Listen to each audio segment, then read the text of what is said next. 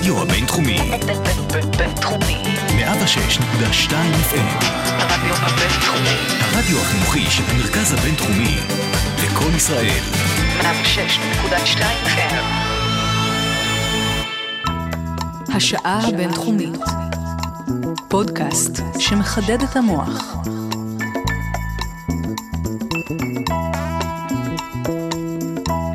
שלום וברכה, מאזינות ומאזינים, אנחנו בפרק נוסף של השעה הבינתחומית ברדיו הבינתחומי. אני ציקי ישי, אה, ובשעה הקרובה אנחנו אה, נתעסק בנושא שלצערנו, או אולי דווקא בשום מובנים מסוימים לשמחתנו, ניגע בזה בהמשך השעה ונבין למה. אה, נושא השחיתות, אנחנו מתעסקים בו הרבה לאחרונה, הרבה אישי ציבור ופוליטיקאים. ואנשי משטרה וצבא מובלים ככה לחדרי חקירות וכל מיני פרשיות כאלו ואחרות. אה, ולטובת העיסוק בנושא הזה, להבין את המניעים שלו, מאיפה זה בא, איך והאם בכלל אפשר לטפל בזה. אני שמח מאוד להגיד שלום לאורח של אה, יושב כאן לצידי, פרופסור שחר אייל, ראש התוכנית לפסיכולוגיה חברתית בבית הספר אה, ברוך איבצ'ר, כאן במרכז הבינתחומי בהרצליה. אהלן שחר, מה העניינים? אהלן. אז קודם כל, תודה רבה שבאת, ובאמת מרגיש ככה שמדובר על איזשהו סוג של מחלה ציבורית, מכת מדינה, זה ברמה של את הציבור זה כבר לא מעניין, זאת אומרת, כל כך הרבה ראשי רשויות, כל כך הרבה פוליטיקאים, כאילו, מה, מה, מה הולך? כן, אכן אנו עדים לתופעה. אמ, חשוב לי להגיד, אני לא חוקר שחיתות, אני מגדיר את עצמי כחוקר אמ, פסיכולוגיה של קבלת החלטות והחלטות אתיות. הייתי רוצה לחשוב ולשאוף לזה שאנשים יקבלו החלטות נכונות ויותר אתיות, וזו המטרה שלנו. אבל כמובן, אה, אנחנו עדים לתופעה ההפוכה ולעובדה שהרבה אנשים מתפתים להתנהג, אגב, נגד הערכים שהם עצמם מאמינים בהם. מה זאת אומרת? כשאנחנו שואלים אנשים, האם אמינות זה תכונה חשובה? רוב האנשים חושבים שזה אחת התכונות, גם בשאלונים אנונימיים, שהם יודעים שאנחנו לא אה, יכולים לזהות את השאלון עם מי שענה עליו, הם חושבים שאמינות היא התכונה אישיות הכי חשובה לעובדים במקום עבודה, למשל. גם לחברים, גם לבני משפחה. הם רוצים לתפוס את עצמם כאנשים מוסריים, הם מאמינים שהם עובדים בארגונים יותר מוסריים מאשר ארגונים אחרים. כלומר, הערך הזה של להיות ישר ולהיות הגון, הוא מאוד מאוד חשוב לאנשים. השאלה אבל... הם מאמינים בזה, או שהם רוצים להגיד לעצמם שמאמינים בזה? זה לא רק בהצגה אה, העצמית, באמת אנשים מאמינים שהם שמים את זה כיעד, אבל כמו שאנחנו יודעים, יש פער בין, בפסיכולוגיה חברתית, פער אינהרנטי בין עמדות להתנהגות. ומה שקורה שיש גם עוד ערכים, כמו למשל להשיג מטרות, להשיג כוח, להשיג סטטוס, כמובן להשיג אה, אה, כסף, שהוא אמצעי בשביל זה, ואנשים אה, מתפתים, או בעצם אה, נמצאים באיזשהו, מה שאנחנו קוראים דיסוננס אתי. כלומר, מצד אחד הם רוצים לחשוב על עצמם כאנשים בעלי דימוי מוסרי חיובי, אבל מצד שני, הם גם רוצים להרוויח מרמאות, או הם, אמ, רמאות מפתה. ובעצם, אה, לפי המודלים שלנו ולפי המחקר שאני עושה, ב, לפחות בעשר השנים האחרונות, אנחנו רואים שאנשים שוב ושוב נופלים למקום הזה שבו הם משכנעים את עצמם שהם עושים משהו שמקדם אותם, אבל הוא לא בהכרח לא מוסרי, ושם אה, זה המקומות שמועדים לפורענות, וזה השורשים של השחיתות. זוהי בעצם נקודת המוצא, שאתה בעצם אומר, אנשים רוצים ליישב איזשהו דיסוננס, בעצם אתה מעקר מפעולה את המשתנה של, תשמע, יש פה אנשים רעים שרוצים להשחית את החברה, זה, זה בעצם, זה לא הסיפור. זה לא הסיפור. כלומר, אפשר לחשוב על שחיתות כאילו יש כמה תפוחים רעים שהם, אה, זה בעצם תכונת אישיות. שהם הורסים את הסל, ואם רק נדע ויהיה לנו מנגנונים עקיפה חיצונית טובים להוציא את התפוחים הרקובים האלה, אז, אז החברה תהיה בסדר והכל יהיה בסדר. אבל זה ממש לא הסיפור. אנחנו, אני אה, מריץ יחד עם אה, קולגות שלי אה, ניסויים ברמאות כמעט עשר שנים. אני חושב שאחוז האנשים שגנבו לנו את כל הקופה כשהם יכלו ו- ו- וברחו הוא מאוד מאוד קטן. אגב, היו כאלה. יש באמת אנשים שהם, אנחנו מגדירים אותם כסוציופטים, שבאמת... אין להם שום אה, מצפון או אכפת להם מהדימוי המוסרי שלהם.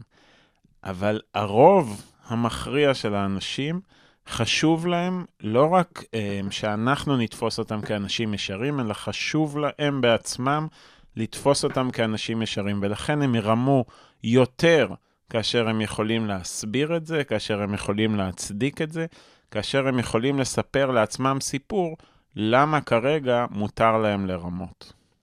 אז אה, אנחנו מדברים, אתה השתמשת כרגע במונח רמאות, ואנחנו עושים איזה עיסוק גם בעצם בשחיתות. השחיתות רק בשביל באמת, המושג הזה מאוד נפוץ בשיח, אבל בסוף מדובר על, בשביל ככה לסבר את האוזן, זה בעצם שימוש אה, בכוח לרעה כשאתה באיזושהי עמדת כוח, משהו כזה נגיד.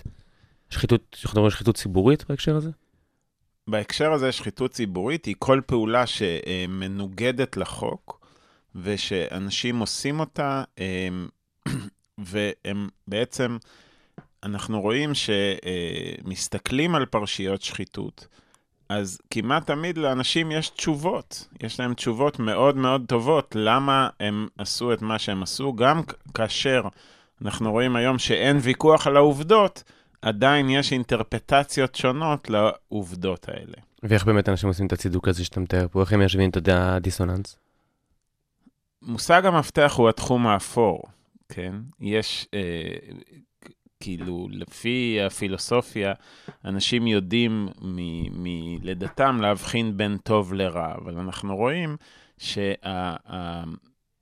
שהגבול בין התנהגויות שהן לגיטימיות להתנהגויות שהן לא לגיטימיות, הוא הרבה פעמים לא כל כך ברור לאנשים, ונוצר תחום אפור שבו אנשים יכולים להגיד שהתנהגות מסוימת היא אולי לא יפה, אבל היא לא לא חוקית, כן? או שיש לה הסבר מספיק טוב. טוב ורע, החוק כן. הוא כאילו סממן למה טוב ומה רע. ובעצם אפשר לומר שאם אנחנו ננתח סביבות ויש לנו כלים לנתח אקלים ארגוני, ככל שהתחום הזה, התחום של התנהגויות, התחום האפור של התנהגויות שלא ברור אם הן טובות או רעות, אם הן מותרות או אסרות, הוא יותר גדול, שם אנחנו נצפה ליותר שחיתות. כי בעצם אנשים לוקחים יתרון על הדבר הזה, כלומר זה מושג מאנגלית, take advantage, או מנצלים את התחום האפור הזה, ו... אה, הרבה פעילויות בתחום הזה, שהם מסבירים לעצמם שזה לא פעילות אסורה. אז יש כל מיני סוגי הצדקות. למשל, אם אני אומר, הרבה אנשים עושים את זה, או כולם עושים את זה, ככה נוהגים כולם, כן? אז זה הופך את זה להתנהגות נורמטיבית או לגיטימית. זה צידוק בגישת כולם עושים את זה, אז אני לא חריג? משהו כזה? כן. זה... בעצם החוק הוא לא הגיוני פה, וכולם עושים את זה, נגיד אה, אה, לא לדווח על מיסים או להכניס הוצאות שהן לא קשורות לחיי עבודה, אז הרבה אנשים יגידו לך, זה לא, זה לא שחיתות, זה לא רמאות, כי כולם עושים את זה, כן? או שתחשוב, אה, זה בא גם ממקרים שבאמת אפשר להבין אותם, שהבירוקרטיה היא בלתי אפשרית.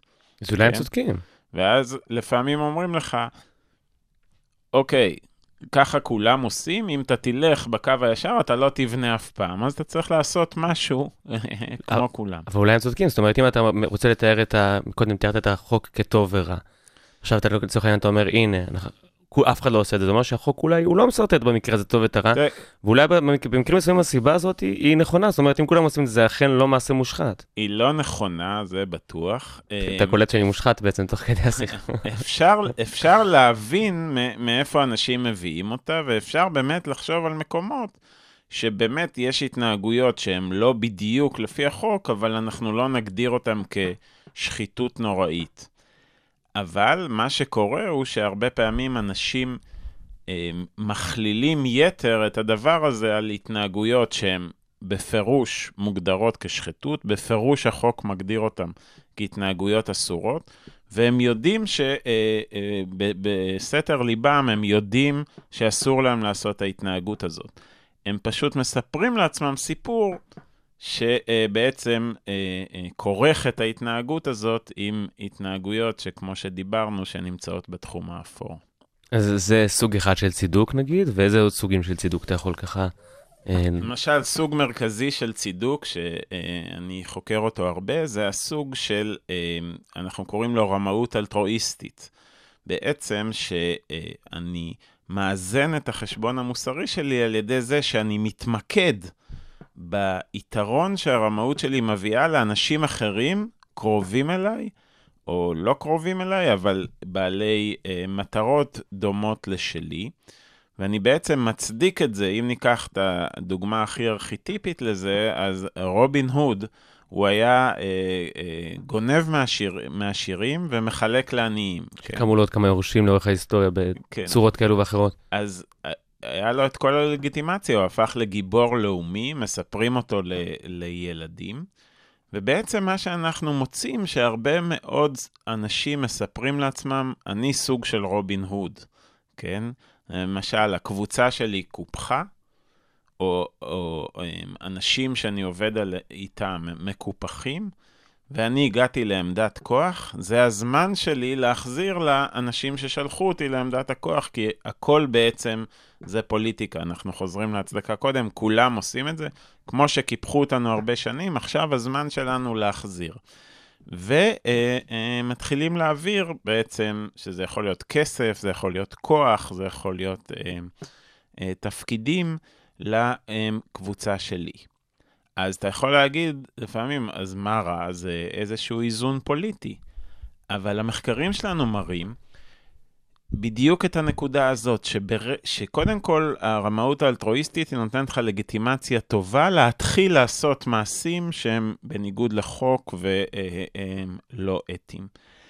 אבל יש לנו עכשיו עבודה ממש אה, חמה מהתנור שמראה שברגע שאנשים מתחילים לחצות קווים אדומים, זה לא נגמר ברמאות האלטרואיסטית. אוקיי. Okay. זה עובר לרמאות שהיא אה, מה שאנחנו קוראים אגואיסטית. אז מה שאנחנו עושים למשל בניסוי, אנחנו נותנים לחלק מהאנשים אפשרות לרמות למען מטרה צודקת, לפחות בעינם. כלומר, למשל, לרמות למען תרומה לעמותה, שזה, אפשר להגיד, התנהגות... סביר, כאילו. סבירה. ולחלק מהאנשים אנחנו לא נותנים את האפשרות הזאת, או נותנים לשח... להתאמץ למען תרומה, אבל בלי יכולת לרמות, כן? ואז אנחנו בעצם... רגע, בש... החלק השני זה אנשים שיכולים לעשות מעשה בשביל לתת את אותה, את אותה תרומה, אבל בלי שזה כולל רמאות בדרך. כן, אנחנו okay. אוקיי. לא מאפשרים להם לרמות. איך אנחנו עושים okay. את אוקיי. זה? ב- ב- ב- בתנאי הרמאות, אנחנו אומרים להם, כל פעם שתלחץ במקום מסוים, אז ילך יותר כסף לצד מסוים, ובתנאי ה- שלא מאפשרים רמאות, אומרים להם, כל פעם שהביצוע שלך יהיה נכון, ומדויק, אז ילך יותר כסף לצד מסוים. אז אתה יכול להתאמץ, אבל אתה לא יכול לרמות כן. כדי להעלות את התרומה. ב... בתנאי לא הראשון... לא בטוח תצליח לתרום ב- בעצם. בדיוק, בתנאי הראשון אתה יכול פשוט, אה, אה, אומרים לך, תנסה להיות מדויק, אבל אם תלחץ על צד ימין, אז אה, אה, אה, יותר כסף ילך לתרומה. אז אתה יכול פשוט ללחוץ כמה שיותר על הימין ולמקסם את, ה, את התרומה על ידי... התנהגות שהיא לא ישרה. ומה שבשלב אה, השני, אנחנו נותנים להם לרמות לשתי הקבוצות, אבל הפעם לעצמם. ומה שאנחנו רואים שאלה שהתחילו, וכמובן חילקנו אותם רנדומלית בין שני התנאים בשלב הראשון, אלה שהתחילו לרמות למען עמותה, בשלב השני הם מרמים יותר לעצמם מאשר אלה שעבדו לפי ביצוע. כלומר, שעוד לא התחילו את הרמאות. כלומר, מה שאנחנו רואים כאן, שבעצם הרמאות האלטרואיסטית היא אה, בעצם תופעה שאנחנו קוראים לה ב... בפסיכולוגיה מדרון חלקלק, כן? כלומר, שככל שאנשים מרמים יותר, הם מאבדים את הרגישות. ככל שהם נמצאים יותר גם בסביבה. מול הפיתויים האלה, הם מאבדים את הרגישות ומתחילים לרמות יותר. אבל מה שנותנת לך ההצדקה האלטרואיסטית, כשאתה נכנס למדרון הזה עם הצדקה אלטרואיסטית, אתה כאילו נכנס אליו יותר מהר, כן? אתה כאילו מגיע אליו כבר ב, אה, באיזשהו שוונג, ואז העוגן שלך, או ה- ה- הנקודה הראשונית שממנה אתה מעצב את כמה מותר לך לרמות, הוא הרבה יותר גדול והרבה יותר מסוכן לחברה.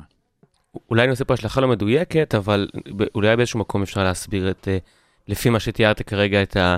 נקרא לזה שהוא מעגל, לא יודע אם קסמים, אבל מעגל אה, בלתי נגמר של שחיתות שלטונית, כי נראה לי שלפחות על פי הצידוקים שאנשי ציבור מוצאים לעצמם, בשלבים ראשונים זה היה בכלל לטובת הציבור, זה היה בשביל פרויקט כזה, וזה היה בשביל... ומשם זה דברים מתחילים להתגלגל, זאת אומרת, הרבה פעמים הצידוק הראשוני הוא באמת צידוק שהוא לא עמותה, אתה יודע, משהו טהור, וזה משהו שהוא גבולי מאוד, מה כאילו. שמאפיין את העבודה הציבורית, היא קודם כל שהיא היא, היא כוללת הרבה מאוד עזרה באמת לאנשים אחרים, היא כוללת הרבה מאוד כוח, אבל לא תמיד, ביחס לשוק הפרטי, אה, הרבה תמורה. ואז יש לך פה את כל המרכיבים שיכולים להאיץ את השחיתות, כן? כי גם אני מרגיש שאני עוזר לאחרים, אז אני מקבל נקודות קרדיט בחשבון המוסרי שלי, וגם אני מרגיש שאני מקופח מבחינת ה- ה- תגמול שאני מקבל. התגמול שאני מקבל. יותר מזה, אה, אה, כמו שאנחנו רואים בפרשות האחרונות, אותם אנשים שנמצאים בתפקידי כוח ציבוריים, הם כל הזמן פוגשים אנשים מהשוק הפרטי שמקבלים תגמולים מאוד מאוד גדולים, ואז נוצר אה, הפער איזשהו- הזה, הפער הזה שאנשים כנראה אומרים לעצמם, חבר כנסת פוגש יזם נדל"ן, וזה איזשהו אבסורד בעיניו שהוא מרוויח ככה והוא מרוויח כן, ככה. ו... אומרים, "ל- למה הם, כן? אני בעצם, זה יוצר את ההצדקה של ה... אני מקריב הרבה למען הציבור. אוקיי. אנחנו נעשה רגע הפסקה לשיר, ברשותך. אתה בחרת אה, מספר שירים, איזה, יש איזה משהו שאתה עדיף לשמוע ראשון, או שזה מש... לפי הסדר שאני סידרתי? אה, ניתן לך זה... לבחור. אז השיר הראשון ש... של ישי ריבו, תוכו רצוף אהבה, ומיד אחרי זה נשוב ככה להתעסק בעובי ה- ביצת השחיתות.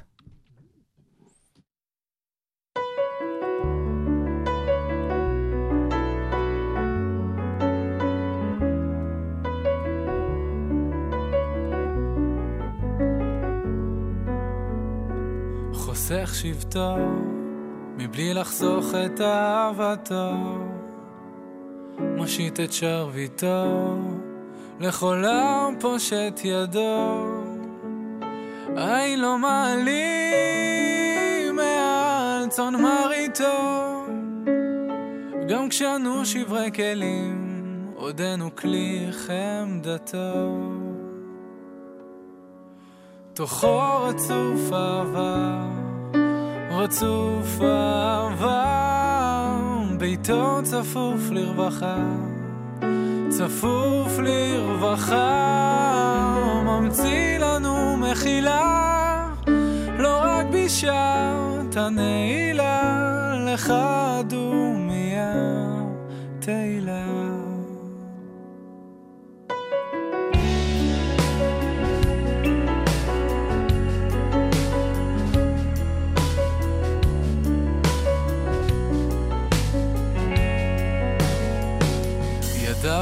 לו, ואין ראשית לראשיתו. גם עשירה ככל הים, היא רק מקצת שבחו. לפנים משורת הדין מנהיג את עולמו, ומלפני המלאכים דורש בשלום עמו. תוכו רצוף אהבה, רצוף אהבה, ביתו צפוף לרווחה, צפוף לרווחה, ממציא לנו מחילה, לא רק בשעת הנעילה, לך דומיה תהילה. עתידו לתת פר תחת אפר, שמן ששון תחת תבל, מטה תהילה תחת רוח רוח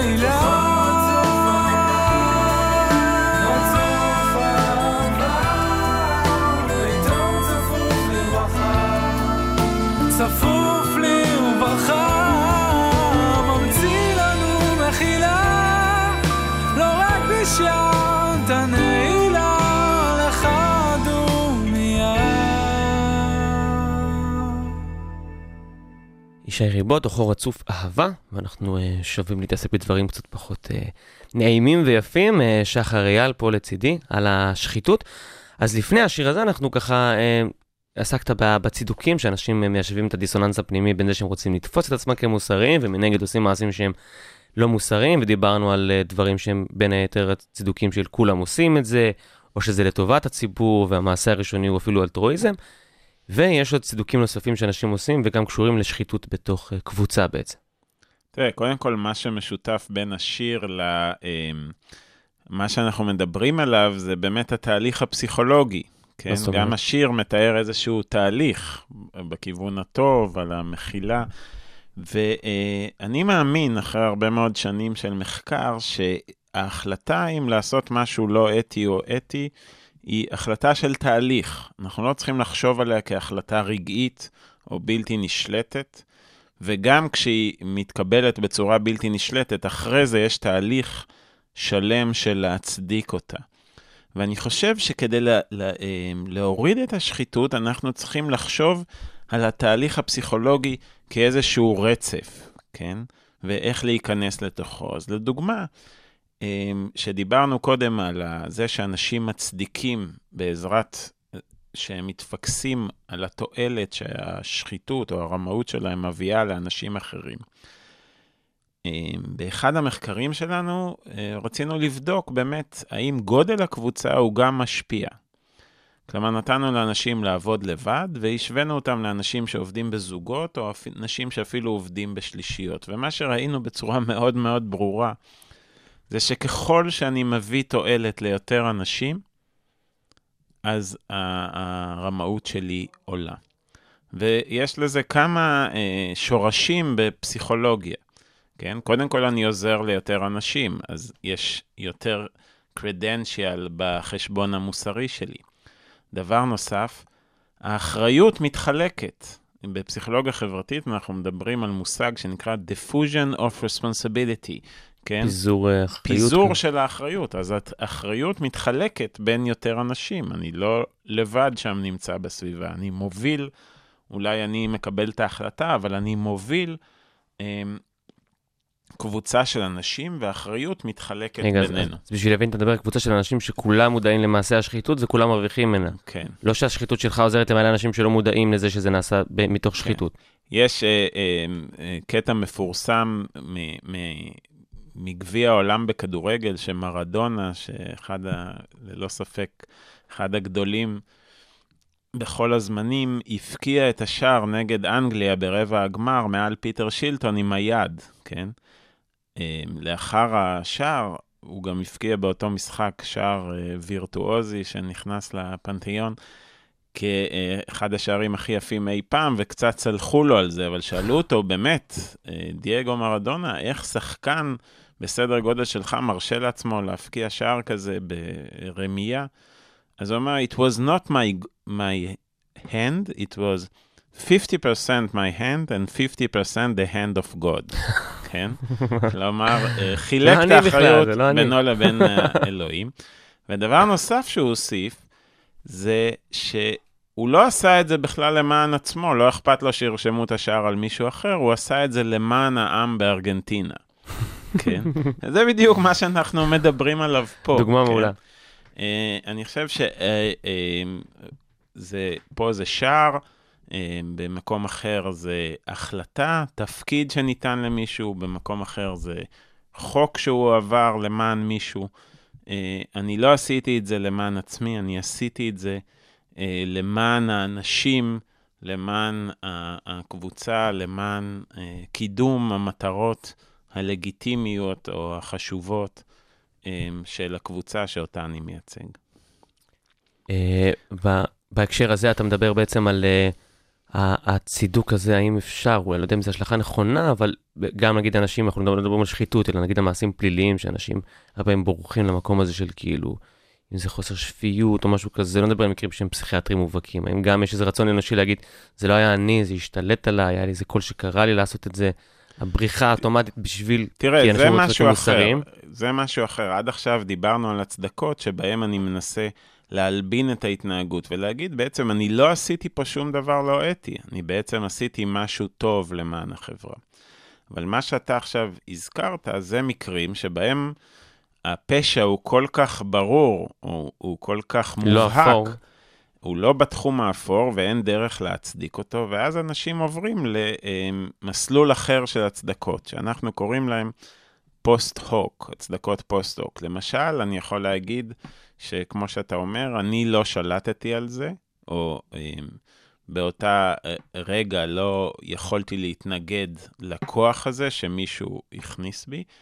אני יכול להגיד, אוקיי, אני טעיתי, אבל אני אה, אה, ביקשתי סליחה, ואני רוצה לפתוח דף חדש בחשבון המוסרי שלי. כלומר, אה, ישי ריבוד מדבר על זה הרבה, על מחילה ו- וסליחה של אדם מול איזושהי ישות. זה יכול להיות, כל אחד בוחר לעצמו את הישות שממנה הוא צריך לבקש אה, מחילה. ואתה תיארת קודם שאנשים בשם האלטרואיזם עושים את הצעד הראשון לתוך השחיתות, ואז רק ממשיכים ונכנסים לעוד ועוד מעשי שחיתות שהם גם לא בהכרח קשורים לטובת אה, אנשים אחרים.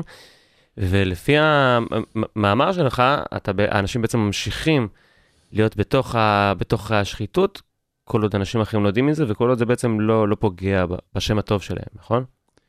כן, תראה, אה, אה, קודם כל אנחנו ראינו גם שככל שהקשר בתוך הקבוצה הוא יותר טוב, זה עוד מעלה את השחיתות. אבל יש משל צרפתי... ככל שהקשר בין חברי הקבוצה, זאת אומרת כן. שהפיזור האחריות הוא יותר מלוכד, יותר מגובש, כן, כאילו? בדיוק. אוקיי.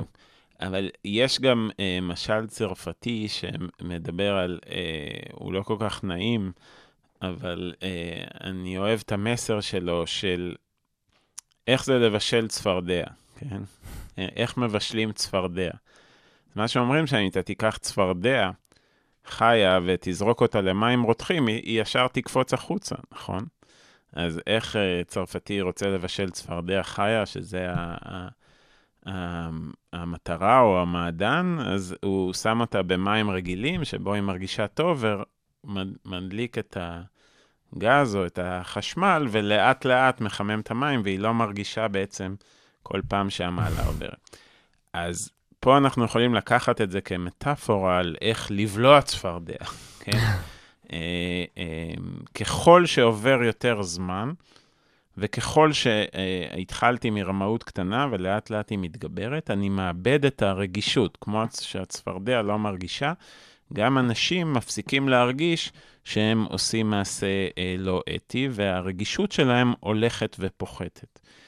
ובאמת, כשאנחנו אה, מראיינים אנשים שעשו מעשי הונאה גדולים, ממש פושעים שכבר יושבים בכלא, אין להם מה להפסיד, מודים במה שהם עשו. ו... אה, פגשת כאלה במהלך ה... פגשתי עברייני מרמה, יש גם סרט שדן אריאלי, שאיתו עבדתי הרבה, אה, The Honest True About Dishonesty, או האמת על באמת, זה תורגם לעברית, אבל עשה גם סרט שראיין הרבה עברייני מרמה גדולים. ומה שאנחנו רואים, שהם כולם מספרים, אם ניקח את חוט השני שמחבר בין הסיפורים השונים, הם כולם מספרים שהם הגיעו לזה במקרה, ושהם התחילו מדברים קטנים, כן?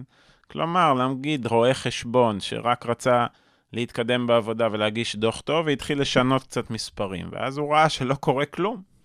וואו. הוא מתקדם בעבודה, מקבל בונוס, ושנה אחרי זה הוא שינה יותר, ואז הוא ראה שהוא יכול לשנות עוד ועוד, והוא גם יכול להיות עשיר, ואז כשהוא נהיה עשיר, הוא התחיל להשקיע וראה אה, מה המשמעות של זה, ונכנס גם להפסדים, אז הוא צריך להחזיר, ועכשיו הוא, הוא יכול לקחת, הוא, הוא פראון, הוא כאילו לוקח יותר סיכונים, ויש אה, תהליך של מדרון חלקלק. זה סימפטום שזיהיתם אצל כולם בעצם, אתה אומר. שזיהינו. אצל הר, הרבה מאוד אה, רמאים גדולים. עוד תופעה מאוד מאוד מעניינת היא ש... שדיברנו קודם על הבקשת סליחה, אז אחד המנגנונים שגם זיהינו, שיש אנשים שבאמת מצטערים על מה שהם עשו ורוצים ללכת לדרך הישר. ומתברר שאנשים שיש להם משהו שמעיק על המצפון שלהם, מה שהם עשו, ואחד המנגנונים למחוק את זה, זה בעצם להיות מחמיר יתר כלפי אנשים אחרים. מה זאת אומרת? למשל, אה, יש סיפור ידוע על אה, מושל ניו יורק, אה, אליוט ספיצר. הוא בעצם נבחר כלוחם נגד השחיתות, והוא באמת אה, היה מוש... אה, פוליטיקאי מאוד מוצלח ועבד כנגד אה, עסקים לא חוקיים ונגד קרטלים כלכליים. התחילו לדבר עליו במונחים של מועמד לנשיאות לעתיד, ואז התברר שהוא בעצמו משתמש בשירותים של מכון ליווי אה, לא חוקי, וואו. לאורך הזמן. לוחם כן? השחיתות הגדול. כן, אז המנגנון הזה הוא בעצם סוג של פוסל במומו פוסל, כן?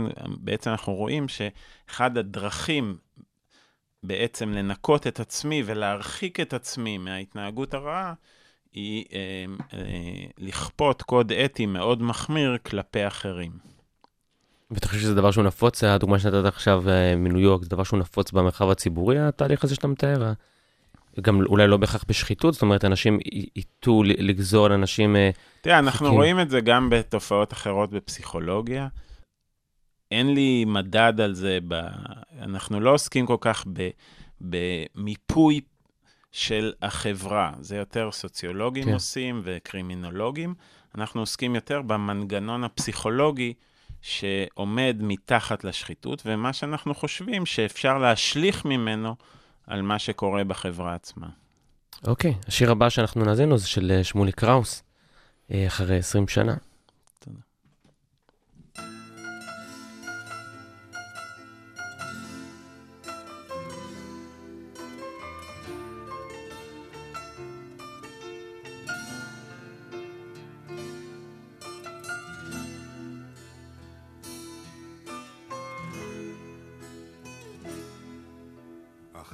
עשרים שנה.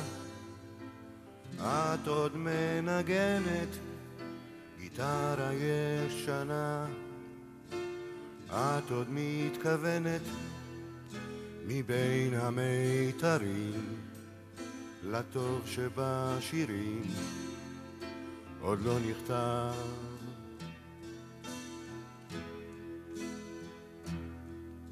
אחרי עשרים שנה שוב אינני ילד, תמו נעוריי.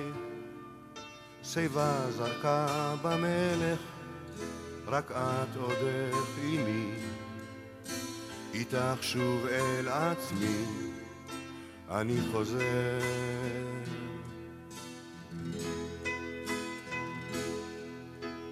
עוד אותו הצליל, עוד אותו הטעם, שמור כמו יין, יין טוב. מתנגנת בי מנגינה בוקעת מבין אצבעותיי, לכי לך אל הרחוב, ושוב עולה השיר, ושוב עד כלות הנפש, פרי געגועי. ימי רימון וגפן, ורוח בי עוד שר, רועד אותו מיתר, עשרים שנה.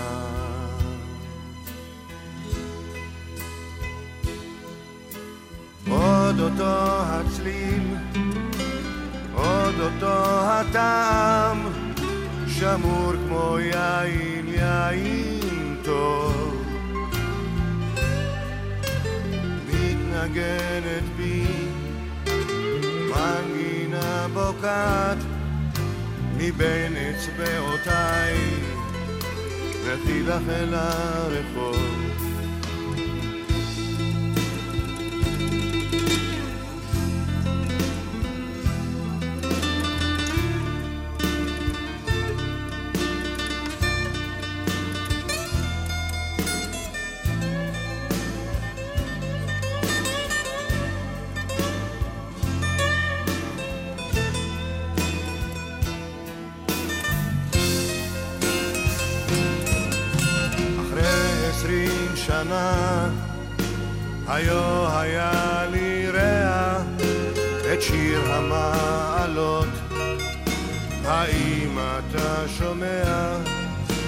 השיר עד יום מותי נושאת את תפילתי המנגינה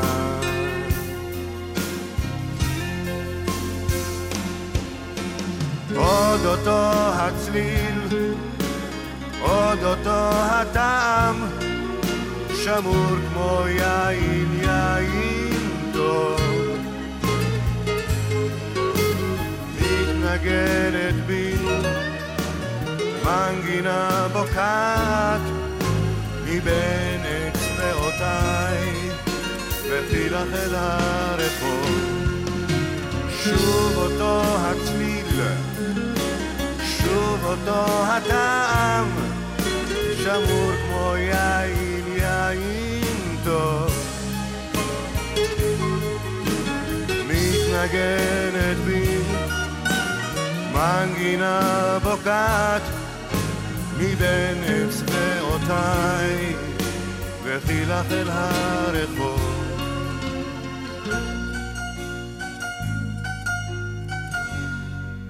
אחרי 20 שנה, שמולי קראוס, ואנחנו אה, אחרי, שחר, אחרי שתיארת לי ככה לעומק את כל הצידוקים שהם גורמים לאנשים להמשיך ולטבוע אה, בתוך ביצת השחיתות, מה אפשר לעשות עם זה? אתה חוקר את זה מספיק זמן בשביל, תנחם אותי באיזשהו משהו, מה, מה. איך אפשר בכל זאת להילחם בזה? אוקיי, אז אמ, קודם כל אפשר אה, להגביר את האכיפה החיצונית. אתה יודע, קרימינולוגים יגידו לך שהדרך להילחם באיזושהי פשיעה או הפרות של חוק, הוא להגביר את ההסתברות להיתפס ולהחמיר את העונשים, כן? זה תמיד נכון, אבל כמובן שיש לזה אה, מגבלות, זה גם מאוד יקר, וגם אם אנחנו עובדים פה על המנגנון הפסיכולוגי, אז אנחנו לא מחנכים אנשים להיות יותר ישרים, או אפילו לא מביאים אותם להתנהג לפי הערכים שלהם עצמם, אלא מפעילים מפחידים בעצם. איזושהי אה, יד קשה. והבעיה היא שאנחנו גם לא יכולים לשים היום שוטר מאחורי כל מחשב, או להכניס לכל ועדה שמקבלת החלטות חשובות אה, שוטר. והשאלה היא... גם אף אחד לא מבטיח שאם יש כל כך הרבה שוטרים, שגם הם בעצמם לא יהיו מושחתים, ואז בכלל אנחנו באיזשהו... אה, מעגל בלתי נגמר. אה, אנחנו כאילו גם לוקחים את האחריות מאנשים. בעצם מתנהגים אליהם כמו אל ילד, שאני נותן להם עונשים, ואז אה, אה, לא בהכרח זה השיטת חינוך הכי טובה, כי היא עובדת על מוטיבציה חיצונית ולא פנימית.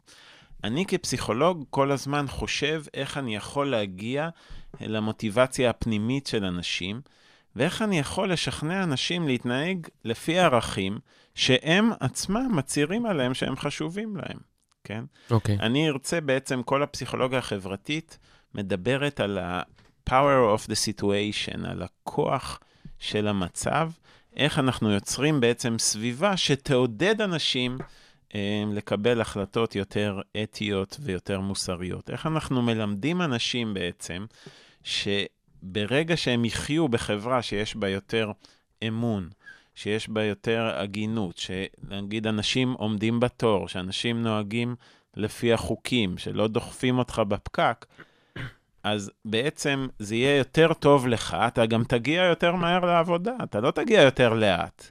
בסך הכל, כשכולם מתנהגים בצורה אתית, אז זה יותר טוב לכולם, כן? יכול להיות ש, שהתור יהיה קצת אחרת, כי, כי אלה שדוחפים לא, לא יקבלו עדיפות, אבל אה, זה יהיה, ב, כ, כ, אם נחשוב על זה במונחים של מערכת, זה, זה כדאי לכולם. ואנחנו הצאנו מסגרת עבודה שבעצם אספה את כל הכוחות האלה שאמרנו שמגבירים רמאות, הכוחות הפסיכולוגיים, וחשבנו איך בעצם לרתום את הכוחות האלה כדי בעצם להוביל אנשים להחלטות אתיות. ובעצם המסגרת הזאת מתבטאת בשלושה עקרונות אה, מאוד מאוד אה, מרכזיים. ששלושת העקרונות האלה, רק ברשותך, זה בעצם לקחת את הכוחות שקיימים ובעצם למנף אותם, לא להפחיד, למשטר וכולי, נכון? בדיוק, כמו שתיארת למ- עכשיו. למנף אותם לכיוון שיובילו להחלטות למיגור, ה- אתיות. אוקיי. ושלושת העקרונות הם בראשי התיבות, אתה יודע, ב- כשאתה רוצה אה, לקבל הרבה attention, אתה צריך גם אה, אה, לפרסם את זה בצורה קליטה, אז בעצם הם במילה revise, revise, הרעיון הוא לשפר התנהגות, והעיקרון הראשון הוא עיקרון, ש... והראשי תיבות האלה הם, הם בעצם reminding, visibility, ו-self-engagement. עכשיו אני בעצם אסביר את כל אחד מהם. reminding זה כל מה שקשור בתזכורות מוסריות, כן? מתברר מהרבה מאוד מחקרים בפסיכולוגיה, שכמו שאמרנו, לאנשים יש קודים אתיים, רק כשהסביבה מאוד מפתה, הם נוטים לשכוח אותם. ויש הרבה מאוד מחקרים שמראים יותר גירויים מהסביבה. שאנשים ממש שוכחים את החוקים, כן? באמת שוכחים? זאת אומרת, ממש... כן, הם נוטים, במיוחד אחרי שהם ביצעו מעשה לא אתי, ואנחנו עושים להם איזשהו מבחן זיכרון לא ישיר, הם שוכחים מה החוק, כן? ו-reminding זה בעצם להזכיר לאנשים את הקוד האתי. יש ניסוי מפורסם שקראו לאנשים למעבדה, לחלק אמרו, תיזכר בעשרה סרטים שראית לאחרונה, ואחרי זה נתנו להם לרמות, הם רימו בדיוק כמו קבוצת ביקורת שלא נזכרה בכלום. בקבוצת הניסוי אמרו להם, תיזכרו בעשרת הדיברות. עכשיו, זה, זה היה הם, נבדקים אמריקאים, הם לא זכרו את עשרת הדיברות, בממוצע הם זכרו אחת או שתיים, כן? אבל אחרי שביקשו מהם את הבקשה הזאת, הם לא רימו יותר. כלומר, מה הבקשה הזאת עשתה? מה, בגלל שביקשו מהם את התוכן הזה? כן, הבקשה היא בעצם הקפיצה להם את הקוד האתי, היא משמשת כתזכורת מוסרית. כשאתה ויש. מדבר על תזכורות, סליחה, במרחב נגיד, מה זה תזכורות ויזואליות, מה זה פרסומות, שלטים, מה, במה מדובר בעצם? כן, למשל, באחת ההתערבויות שעשינו, שמנו בפקק על כביש החוף מעין אה, שלט כזה שאומר, אה, כלומר, מה שקרה שם, שהרבה אנשים חצו דרך תחנת דלק ושיפרו את מקומם בתור. Mm. לא שיפרו את הפקק, שיפרו את מקומם בתור. ואז כתבנו להם, אה, אה, אה, עקפת וגם הרווחת, כן? כלומר... מה, שמתם בכניסה לתחנת דלק הזה כאילו? מה? שמתם את השלט הזה בכניסה לתחנת דלק? בדיוק, והיה שם גם ציור של מישהו שעוקף, הוא בעצם, השווינו אותו לחזיר, להתנהגות הזאת כהתנהגות חזירית, ורק השלט הזה הוריד את אה, אה, באמת? מספר? העוקפים בצורה שזה-. מובהקת לשבוע, אבל הבעיה היא שאחרי שהורדנו את השלט הזה כן. חזר, אה, תוך יומיים זה חזר לאותו מידה שזה היה. לא מזמן היה תזכורות קמפיין. מוסריות הן עוזרות, כן, אבל הן עוזרות לזמן מאוד קצר, וצריך אה, להיות מאוד יצירתי איתן. צריך תמיד להמשיך בעצם, לא, לא מזמן היה קמפיין של, אה, שתלו על אה, חניות נכים, על השלט של החנייה, פרצופים של, של נכים, זאת אומרת, צילומים של אנשים אמיתיים על כיסא. גלגלים. אבל זה גם, כמו, כמו שאתה אומר, זה, זה, אז זה בעצם דורש איזושהי עבודה תמידית, זאת אומרת, תמיד לחדש בוא ניקח ולרענן. את ה- את ההתנהגות הזאת, זו דוגמה ממש טובה. אמ, אני, אם נשאל אנשים בחדר קר, אף אחד לא יסכים לחנות בחניית נכים, ויגיד שזה באמת התנהגות לא מוסרית, זה חוצפה, זה הפרה של אמ, קוד או מה שהחברה חייבת לאנשים הנכים, וזה ממש, צריך להעניש מאוד קשה את האנשים האלה. אבל למה אנשים עושים את זה? כי הם, זה קרה להם אחרי הרבה זמן שהם מחפשים חנייה, שהם לא מוצאים, שהם עצבניים, שהם מרגישים שהם מקופחים, ואז הם לרגע אחד שוכחים את הקוד המוסרי שלהם ואומרים, רגע, אני, אני בעצם צריך ללכת לעשר דקות, אני אחנה פה, לא יקרה כלום ואני אצא. באמת, מה שעושה הפרצוף הזה, הוא מזכיר להם את ה... על חשבון מי ההתנהגות הזאת, כן? הוא מזכיר להם גם את הקוד האתי שלהם עצמם, שהם הולכים לפגוע באדם ספציפי. זה קל לפגוע בשלטונות אחרי שאתה כועס עליהם, זה קשה יותר לפגוע באדם ספציפי. לכן זה בדיוק נופל בקטגוריה הזאת שאנחנו אומרים של תזכורת מוסרית. הדבר, העיקרון השני הוא עיקרון של ויזביליטי, של נראות. כל המחקרים בפסיכולוגיה חברתית ובכלכלה התנהגותית בתחום של התנהגות מוסרית מראים שברגע שאנשים מרגישים שלא רואים אותם, הם מתרחקים מעצמם. והם נוטים יותר להתנהגויות שהן אגרסיביות, שהן לא מוסריות. מעצמם, זאת אומרת, מתרחקים מהערכים שהם כביכול מאמינים בהם לצורך העניין? בדיוק, כן? הניסוי המפורסם של uh, מילגרם, שדיברו עליו הרבה בפסיכולוגיה חברתית, שבעצם uh, על ציות, כן? שאנשים נתנו שוקים חשמליים לאנשים אחרים והענישו אותם על זה שהם לא היו תלמידים טובים, בזה שהם לכאורה הרגו אותם, רק שהנבדקים האחרים לא באמת קיבלו שוקים חשמליים, הם היו משתפי פעולה, למזלנו. אבל האנשים בניסוי ממש הרגו אנשים אחרים, כן? ומה שראו גם בניסוי הזה, שכשאתה מלביש אנשים במדים, או שאתה שם על אנשים כובע, או שאתה שם להם משקפי שמש, ככל שהם מרגישים פחות נראים, הם עושים את ההתנהגויות האלה יותר. הנראות מתייחסת לכמה אני נראה, כמה כמה- רואים אותי בעת המעשה המושחת לצורך העניין? כמה אני תופס באותו רגע שרואים אותי. אוקיי, וככל שרואים אותי כן? פחות, אני אהיה יותר מושחת. בדיוק. בחושך, בחושך כמובן אנשים נוטים יותר להתנהגויות אגרסיביות ולא מוסריות וכדומה. הנראות זה, אה, למשל, אם נחשוב על אה, מצלמות בכבישים, חוץ מזה שהן מדי פעם יכולות לשלוח לך איזשהו דוח, מספיק שהן קיימות שם, הן אומרות לאנשים, מישהו מסתכל עליך, אתה לא לבד, כן? הן מזכירות לאנשים שלהיות כאן ועכשיו. מה שקורה כשאנחנו עושים את הפעולה הלא מוסרית, אנחנו כאילו בורחים רגע מעצמנו, מתנתקים מהערכים שלנו. באחד הניסויים, למשל, שאנחנו עשינו, שמנו מראות. מראות זה גם משהו שידוע בפסיכולוגיה החברתית כעוזר בעצם לשפר את ה-self-awareness, את המודעות לעצמי, ובמקומות שהיו מראות, אנשים נגיד שילמו למכונת קפה יותר מאשר כשלא היו מראות. כלומר, שזה בנוי, שזה בעמדות קפה פה בקמפוס, שהיו בנויות על אה, לקיחת קפה ותשלום עצמי של שני שקלים. אז. אם היה מראה, אז אנשים רימו פחות, זאת אומרת, היה יותר... אה, היה יותר תשלומים לפי החוק או לפי ה... איזה דוגמאות אתה יכול לתת לי על אה, להכיל דבר כזה במרחב הציבורי? זאת אומרת, מראה, אוקיי, זו דוגמה אחת, אבל בשביל לעורר את המודעות של אנשים שקיים סביבם, מודעות לזה שהם עושים משהו לא נכון. לדוגמה, אה, בכבישים שיש את המהירויות, כן? לדוגמה, ערוץ הכנסת. מי רואה את ערוץ הכנסת? אף אחד, אבל זה שיש ערוץ שחברי כנסת, צריך להזכיר להם את זה, אבל זה לא מספיק שיש ערוץ כנסת. אתה צריך מדי פעם להזכיר להם שהישיבה הזאת מוקרנת בערוץ פתוח, כן? זה למשל דוגמה מצוינת להתערבות שלא תעלה הרבה כסף ויכולה להוריד הרבה מאוד שחיתות. אם כל ועדה בכנסת ידעו אנשים שהיא כל הזמן מצולמת ומוקרנת, וגם אחרי זה אפשר ללכת אחורה ולראות את זה, אז הם כבר נמצאים במוד אחר של קבלת החלטות, מאשר כשהם בחדר סגור, חשוך, חם ומתלהט.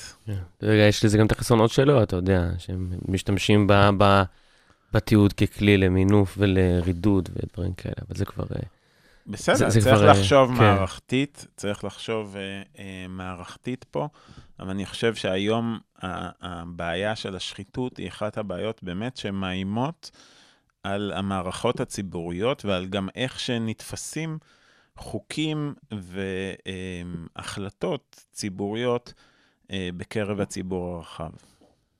אוקיי, והאלמנט השלישי שמרכיב את המודל הזה? האלמנט- השלישי, כמובן שהם קשורים אחד לשני, הוא מה שאנחנו קוראים Self-Engagement או עירוב של העצמי.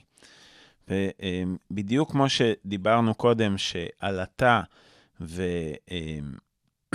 ולהתרחק מעצמי גורמת לי לעשות התנהגויות לא אתיות, המחקרים מראים שברגע שאני מזכיר לאדם שהוא עצמו מקבל את ההחלטה, ושזה קשור לערכים שלו עצמו, אז הוא מקבל החלטות יותר אתיות. מה זאת למשל, אומרת? למה צריך... חלק מהדרך זה שאנשים מתנערים מזה שהם קיבלו את ההחלטה? כן, למשל, אמ, בהרבה מאוד טפסים יש אה, אמ, הצהרת honesty או הצהרת יושר. למשל, אתה ממלא טופס למיסים, ואז כותב אה, בדף האחורי, בעצם חותם שכל מה שמילאת הוא אמת. מה הבעיה פה? יש לך רעיון? שאתה חותם בחלק האחורי? בדיוק. אוקיי. כאילו אם זה היה מתחת השם שלך, זה היה... הבעיה היא ש, שבעצם אתה חותם אחרי שכבר שכנעת את עצמך בסיפור של למה מותר לך למלא אה, לא לגמרי אמת. כלומר, אה, אתה מצהיר בסוף, כאילו. בדיוק. אוקיי. קודם אתה מפתח את כל ההצדקות, ואז בסוף אתה אומר, עכשיו אני צריך לחתום, בסדר, אז כבר יש לך את הסיפור. מה יקרה אם יבקשו מאנשים לחתום מראש? ובאמת, בניסויים שעשינו את זה, גם במעבדה, אבל גם בשדה, אה, בחברות ביטוח למשל, שאנחנו מבקשים מאנשים קודם לחתום על הצהרה שהם אה, יגידו את כל האמת, כמו שעושים בבית משפט, ורק אחרי זה לדווח, הם מדווחים יותר אמת, או יותר דברים שהם אם נגד... מבקשים מהם ל- ל- להכריז, לפ- להצהיר לפני כן? בדיוק. יותר אה, דברים שהם נגד האינטרסים של, אה, הכלכליים שלהם, מאשר אה, כאשר הם חותמים בסוף. אז זה התערבויות מאוד מאוד קטנות, אבל שיכולות לעשות הבדל, וברגע שהמדרון החלקלק יכול לפעול גם הפוך. ברגע שארגון מתחיל אה, להקדיש תשומת לב לאתיקה, ואנשים מתחילים להתנהג בצורה אתית, נוצר אמון במערכת, וגם האמון הוא כמו מדרון חלקלק, הוא, הוא יכול להתגבר, וכולם ילמדו שזה בעצם הדרך הכי טובה. כי החיים הבנתי, הפסיכולוגיים... האמון יכול להיות מדרון חלקלק? לא, לכיוון ההפוך. האמון יכול למנוע את המדרון החלקלק של הרמאות, אוקיי. אבל הוא גם יכול להיות כמו כדור שלג כזה, שאנשים לומדים שהדרך הכי טובה היא יושר. למשל, אתה יכול לראות במדינות הם, סקנדינביה, אחוז העלמת המיסים שם הוא, הוא ירד לאחוזים מאוד מאוד נמוכים, כלומר, לפי הערכות.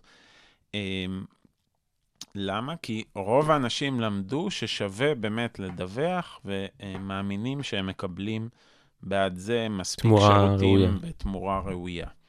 אז אחוז האמון, ואז המדינה מתחילה לרדת בדירוגי שחיתות, ואנחנו רואים שבמדינות סקנדינביה זה דוגמה מאוד מאוד טובה. אתה יכול לראות אה, מדינות שיש בהן בעיה של שחיתות, אבל במקומות אחרים הבעיות הן פחות מאצלנו, כמו למשל, תעמוד בתור של אמריקאים. עכשיו, לא תגיד לי לתור למוזיאון של תרבות. אני זוכר שהייתי באמריקה ועמדתי לתור בפסטיבל, לפסטיבל בירה, שהיה על אורך של שני קילומטר, ופתאום, אחרי 20 דקות שאתה עומד בתור, אתה נרגע, כן? אף אחד לא עוקף אותך. כולם מכבדים את המקום שאתה היית, אז פשוט התור מתקדם לאט-לאט. יש דבר כזה, אתה אומר, בעולם, זה קורה. כן, אבל מה שאני מנסה להגיד, שאני לא חושב שזה לא יכול לקרות אצלנו. אני חושב שברגע שזה, שנעשה התערבויות שיגרמו לזה לקרות, אנשים ילמדו שלעמוד בתור שבו אין דחיפות, זה יותר נעים מאשר לעמוד בתור שיש בו דחיפות, ואתה גם תגיע בסוף, בממוצע, רוב האנשים יגיעו יותר מהר. ברור שיש כמה כאלה שיודעים לעקוף יותר טוב, והם יצטרכו לחכות, אבל בממוצע, התור יתקדם יותר מהר, הפקק ייסע יותר מהר, הבירוקרטיה תעבוד יותר טוב. אז אני חושב שבהתאם למודל הזה, אם באמת ניקח את שלושת האלמנטים האלה והם יהיו מיושמים במרחב הציבורי ויחודשו כאילו באופן קבוע, זה באמת יכול ליצור איזשהו הלך רוח תקין יותר בחברה, כמו שתיארת עכשיו? בפירוש, אני חושב שזה ייצור הלך רוח תקין יותר, וגם אנשים יהיו מבסוטים יותר. כלומר, אם היו מבקשים ממני מה אני רוצה ללמד אנשים, אני רוצה ללמד אותם שבדיוק מה שהמחקרים שלנו מראים, שכשאנחנו מראיינים את הרמאים הגדולים האלה, כן, הם אומרים, בעצם היו לי חיים לא רעים, למה הייתי צריך את כל הדבר הזה? אנחנו רוצים ללמד אנשים לצפות את הדיסוננס Mm. האתי הזה, כן? בעצם להבין שגם אם החיים שלהם הם כוללים קשיים, הם אה, לא הולכים חלק כמו שאני רוצה, או גם אם אני יכול לשפר את המקום שלי בתור, הדרך הכי טובה היא לעשות את זה ב, בדרך הישר, כי זה גם יהיה לי טוב, וגם כמערכת זה יעבוד יותר טוב לאורך זמן. כן, זמננו קצר מאוד, אבל אולי ככה בכמה משפטים, אתה פשוט מאוד מעניין שאתה מתעסק באתיקה ובהחלטות אתיות, איפה זה פוגש אותך בתור חוקר? אתה, אתה בן אדם אתי יותר בעקבות כל זה? אתה יותר מודע להחלטות האלה? שאלה טובה. אה, קודם אמרנו ש... אה, שאנשים שרימו בעבר, אז הם יותר רגישים ומפעילים קודים יותר מחמירים כלפי אנשים אחרים. אני חושב שגם חוקר, הרבה פעמים, אתה חייב לחקור משהו שבוער בעצמותיך, שאתה מרגיש אותו, אה, ושהתובנות בו הם דברים שפגשת בהם. בחיים שלך כדי אה, לעשות משהו משמעותי ובאמת אה, לתרום ולקדם אה, תחום. וכשאני חושב על עצמי, המושג שהכי מזוהה איתי זה המושג שאני וקולגות שלי תרמנו, זה המושג של דיסוננס אתי, של הפער, המאבק הזה בין הרצון לשמר דימוי עצמי מוסרי לבין אה, הרצון בעצם להרוויח משהו, ואני חושב לעצמי ש... שהכרתי את המושג הזה, כן? נתתי לו בסוף שם, אבל זה מושג שחשבתי עליו הרבה. אה, חייתי את התחושה הזאת, את המאבק הזה, כבר בתור חייל צעיר ובתור קצין, שהייתי צריך אה, בעצם למלא אה, פקודות ולחנך אנשים שלא תמיד הייתי לגמרי שלם מוסרית עם מה שאנחנו עושים, אבל הייתי צריך למצוא את הדרך, כן? את הדרך ליישב את זה, ואני חושב שהתאמנתי טוב, עכשיו אני ל- לזה שמות. נהדר. אז אה, פרופסור שחר אייל, תודה רבה לך על השעה האחרונה, ואני מקווה שבאמת התובנות האלה יובילו אותנו למקום אה, טוב יותר. אנחנו נסיים עם אה, אמיר דדון. תודה רבה.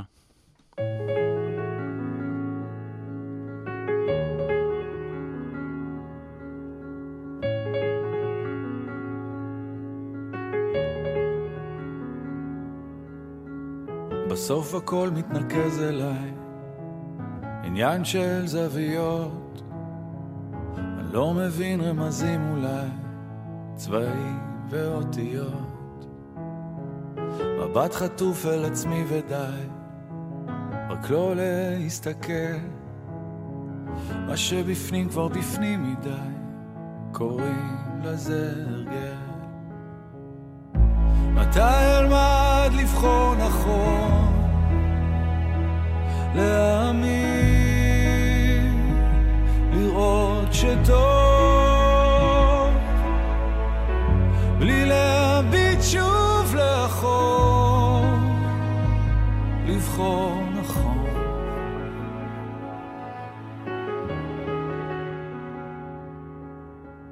אותו הכל מדבר אליי פוגש בי בלילות, הולך מבלי להבין לאן, האם אדע לחזור? מבט חטוף מסביב ודי, יותר כבר לא אפול. יש ילד שמסתכל עליי, קוראים לזה לגדול. מתי אלמד לבחור נכון? להאמין, לראות שטוב,